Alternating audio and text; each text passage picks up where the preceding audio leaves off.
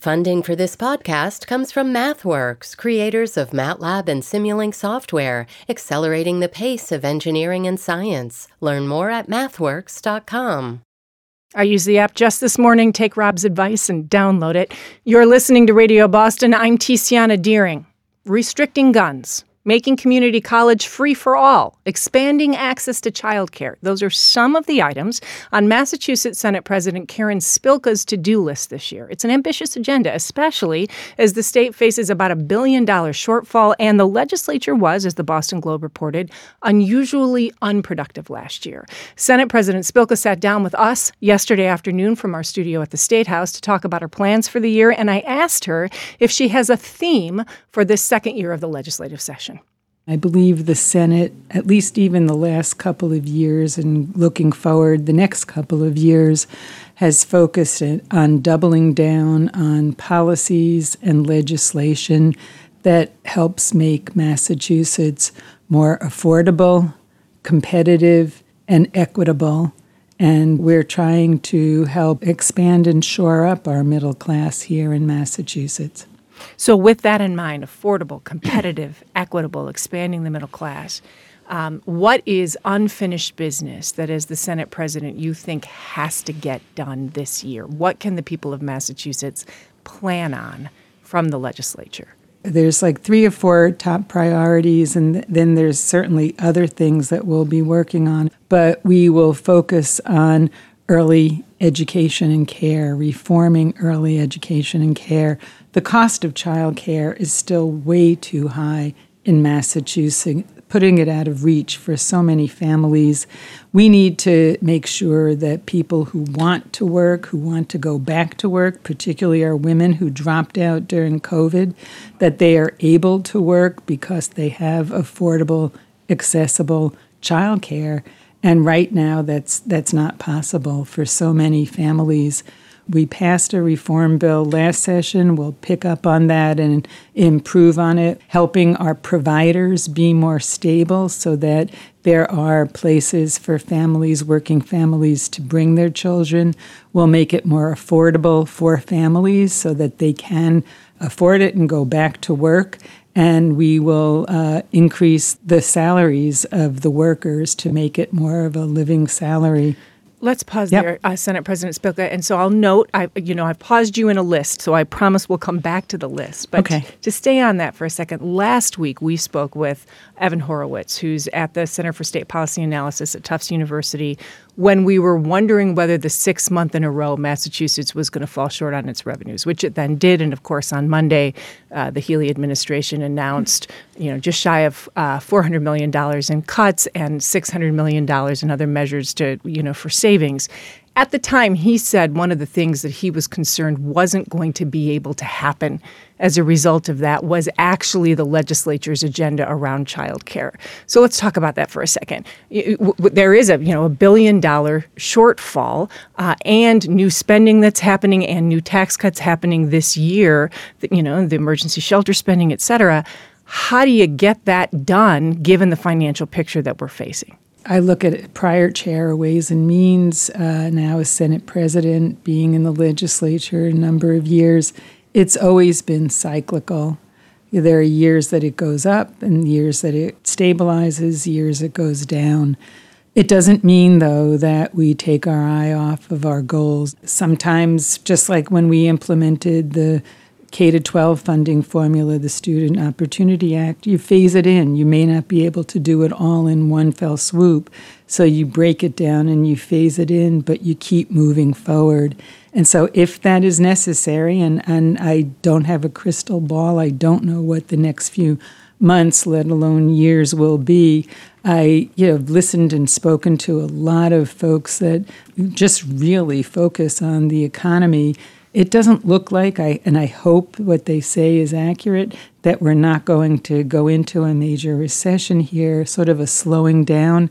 The state had a lot of money from the federal government to help us recover from ARPA, and we now also have the fair share funding, which we estimate will be at least a billion dollars a year Half of that will go to education, half of that will go to transportation. Some might know that as us- the millionaire's tax, which is now Yes, in effect. and that was voted by the people at a ballot initiative, and that will uh, give us the opportunity to continue to implement some of our priorities and initiate some new ones. So let's take you back to that list of priorities then. You gave us early education and care. You said there were, you know, three or four. So what are your other couple of top priorities that you think the people of Massachusetts can rely on the legislature for this year? Well, I said this a year ago, an inauguration when this session first started, and we've started implementing it through the budget free community college. We implemented free for over 25, so folks who either dropped out of community college or didn't think they could ever afford to go or weren't, you know, material for college, they have an opportunity to come back to go to college, go to public higher ed if that's what they want. We have a workforce shortage in so many different areas, and our community colleges are the best avenue to start getting back into the workforce. Senate added free community college for aspiring nurses. We have a severe nursing shortage. I'm hearing, in fact, I was at Mass Bay Community College, their enrollment has gone up about 30% over last year with the free community college over 25.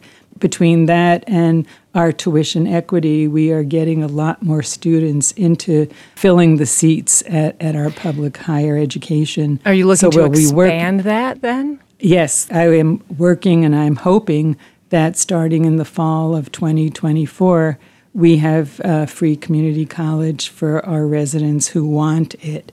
So I'll jump in So here, ha- just mindful, and I mean no disrespect, but your team has told us that you're on a limited That's okay. schedule. So I'll jump That's in. okay.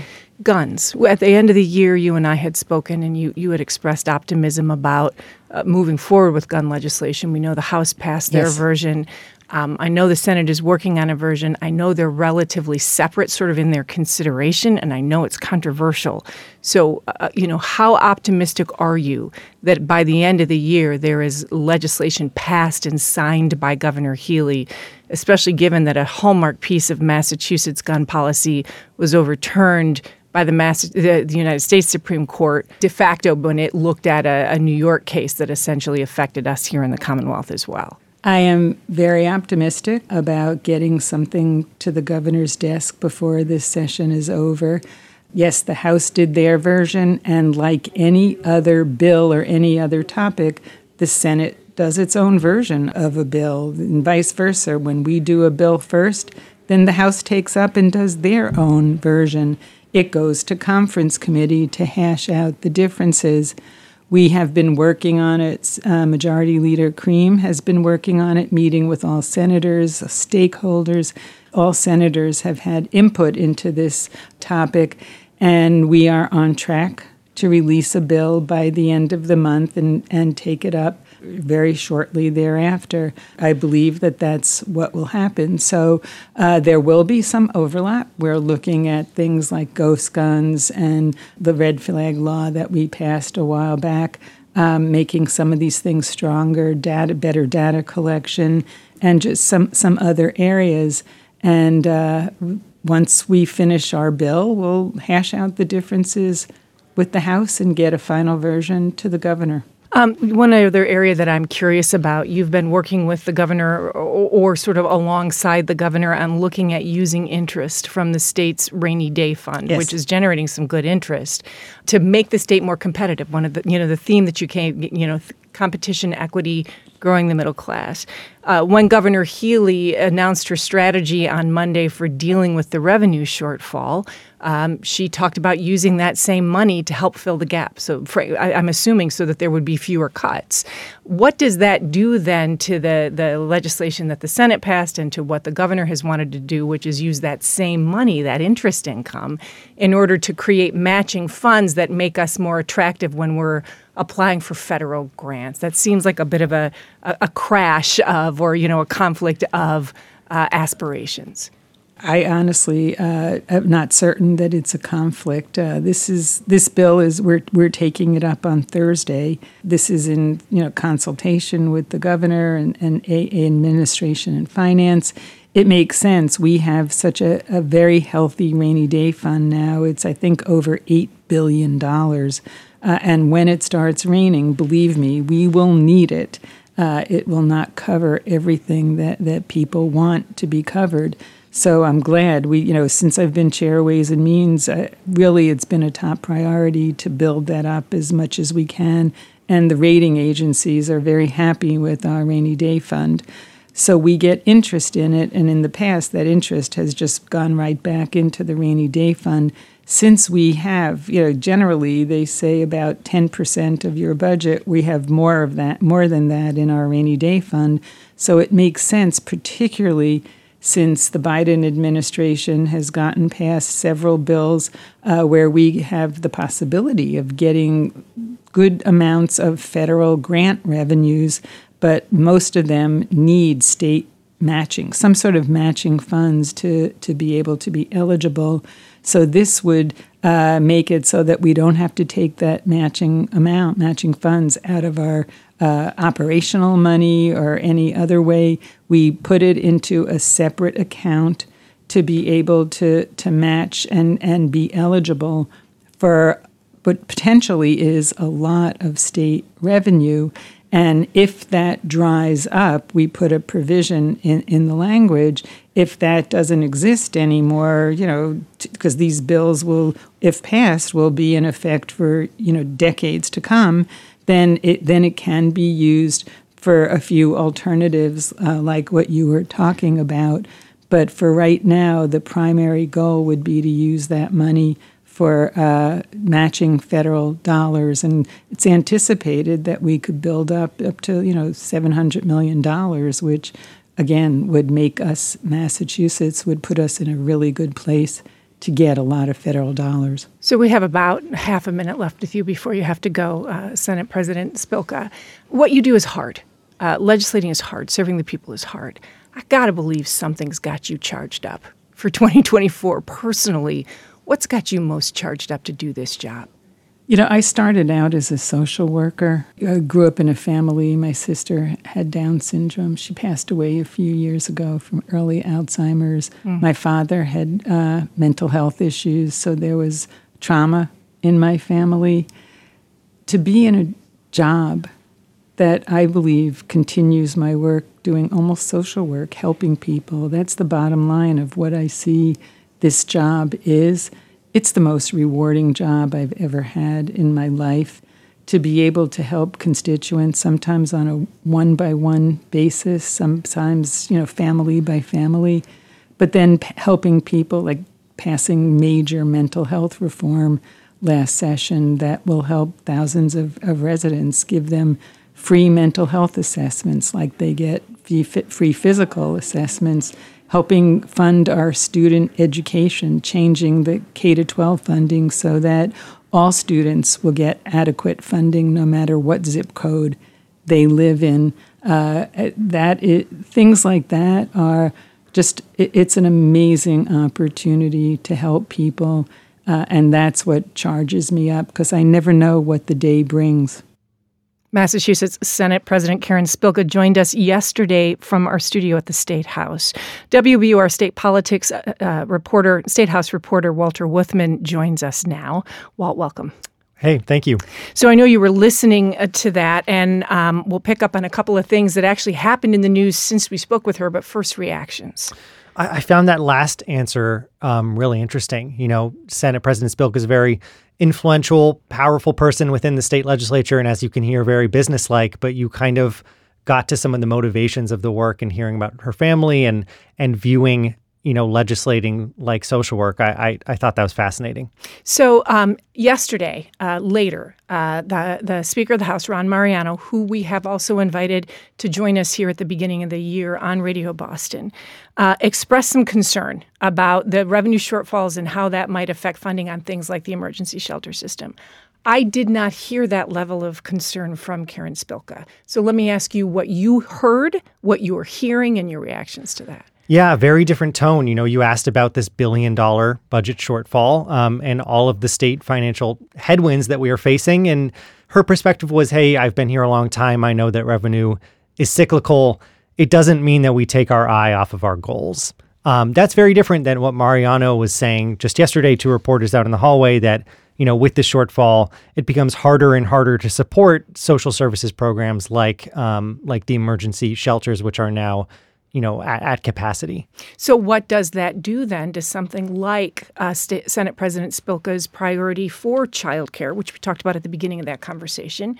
And I said, listen, is that a threat? Uh, you know, could it be on the cutting room floor because of shortfalls? Yeah, I mean, it, it means they have to negotiate. Um, so, right after the interview yesterday, uh, this report came out uh, from the Boston Consulting Group that was sort of quantifying how much that free community college plan she was talking about yeah. would, would cost. Uh, and they put a number to it, which was $170 million a year. Clearly, this is something that Senate President Spilka thinks is doable annually, that she's going to fight for. That's a major priority for um, her body. But we'll see if it's a priority in the House as well. So, well, that's an important point because this legislature, um, the reputation has been that the Speaker and the Senate President don't always see eye to eye and that that can affect outcomes. Will that be important this year given these other sort of exogenous or outside tensions? I think it's going to be more important than ever. Um, there's this budget shortfall, which was not anticipated. There's these rising costs of other unanticipated things like the emergency shelter system. There's the new budget coming down the pike. And then against that backdrop, you know, you have Speaker Mariano, Senate President Spilka, and Governor Maura Healey.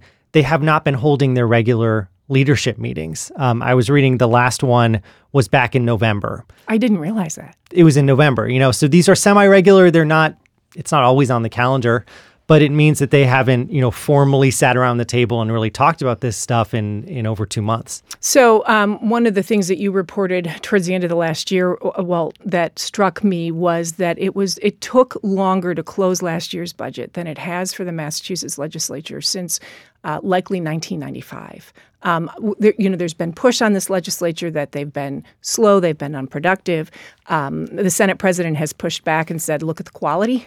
Look what we've gotten done in budgets." Um, thoughts about that and how that impacts this year? It's a really fair criticism, um, and then their, you know, their defense is, "Hey, the the session is two years. We're entering the back half. Historically, this is."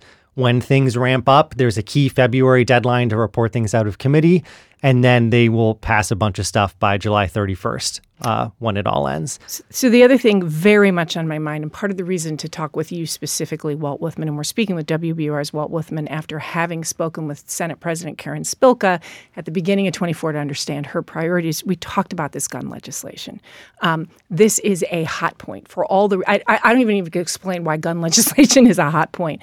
But what's extra is the differences, I think, between the House and the Senate, given everything else we just laid out. And I know it's something that you've watched. So, um, uh, you know, I've I asked the Senate president, "Do you remain optimistic that a bill happens and gets signed?" She said yes. I asked her a couple of times, "What can the people of Massachusetts count on the legislature for this year?" Um, what will you watch for on gun legislation as things unfold? They're, you know, they, they, she says the Senate's version comes out before the end of January. Right. So I'm very curious to read that uh, when it comes out. Um, you know, you were you were asking about what might be in it, and I, I think she did give some clues. You know, she she listed areas of agreement. You know, ghost guns, which are unregistered, manufactured at home weapons, the red flag law, which is, you know, the ability to take weapons from someone who might be a threat to themselves or others, collecting data. She did not mention, you know, this limit on where guns can be carried, which was a really major piece of the House bill. That means you can't bring a gun into like a voting place or other government buildings. She didn't mention that. Did she not get there in her list, or is that a major contention? You know, clearly there are going to be differences here. Um, the question is, are those differences going to stop this from passing? All right, WBUR's Walter Wuthmann, we will follow that with you as it goes forward. Thanks for being here. Thank you. Stay with us. Coming up, what does it take to build a culture of transit? That's next. I'm Tiziana Dearing. You're listening to Radio Boston.